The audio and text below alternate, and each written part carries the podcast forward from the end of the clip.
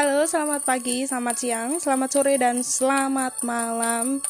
Jumpa lagi di podcast Aziza Dia. Bagaimana kabarnya? Semoga selalu sehat ya. Nah, kali ini saya akan bercerita langsung dari Yogyakarta yang berjudul Asal Usul Kali Gajah Wong. Gimana ya ceritanya? Langsung saja.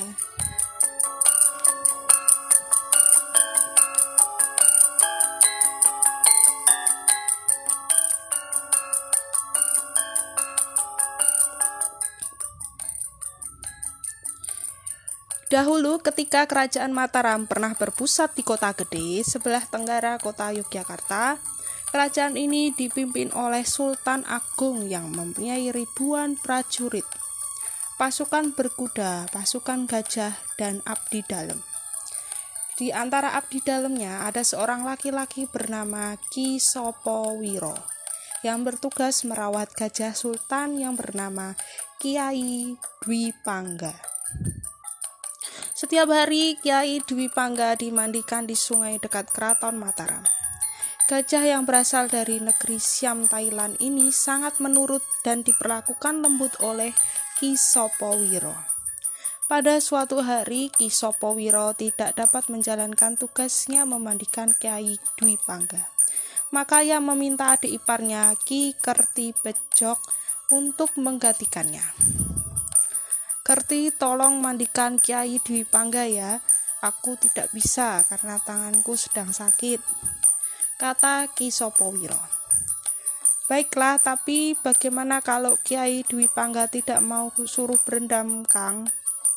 Tanya Ki Kerti. Biasanya aku tepuk kaki belakangnya dan kutarik buntutnya. Jawab Ki Sopowiro. Ki Kerti pejok mengangguk tanda mengerti. Ikerti pun berangkat bersama Kiai Dwi Pangga. Ia tak lupa membawa dua buah kelapa untuk makan si gajah. Sebuah kelapa dilemparkannya ke Kiai Dwi Pangga langsung ditangkap gajah itu dengan belalainya. Setelah dipecahkannya di batu besar, kelapa itu lalu dimakan dengan lahap. Begitu lalu kelapa yang keduanya juga dimakan dengan sangat lahap. Belum selesai Kiai Dwi Pangga menyantap kelapa kedua, Ki Kerti sudah menyuruh Kiai Dwi Pangga untuk berjalan lagi. Di sungai, Ki Kerti menyuruh Kiai Dwi Pangga untuk berendam. Ki Kerti pun mulai memandikan gajah itu dengan menggosok badannya menggunakan daun kelapa. Setelah bersih, barulah digiringnya lagi kembali ke keraton. Lalu Kisopo Wiro meminta lagi kepada Ikerti untuk memandikan gajah Kiai di Pangga lagi. Lalu dia meminta untuk jangan dikali sebelah hilirnya karena berbahaya. Keesokan harinya Ki Kerti kembali menjemput Kiai Dwi Pangga. Saat itu cuaca mendung, tetapi tidak turun hujan. Ternyata sungai tempat biasa memandikan Kiai Dwi Pangga airnya surut.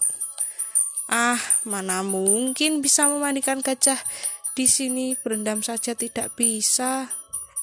Pikir Ki Kerti, ia pun membawa Kiai Dwi Pangga ke hilir. Nah, di sini lebih dalam, biar kumandikan di sini saja.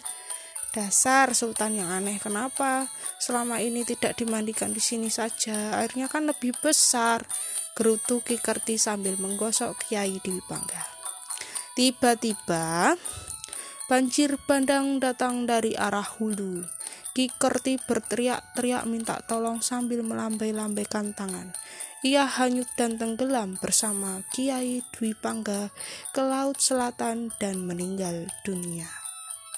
Untuk mengingat kejadian tersebut, Sultan Agung menamakan sungai itu dengan nama Kali Gajah Wong. Kali artinya sungai.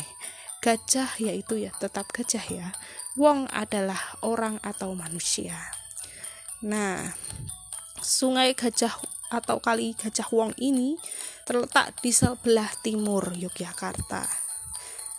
Nah, terima kasih sudah mendengarkan podcast Aziza Dia. Sampai jumpa.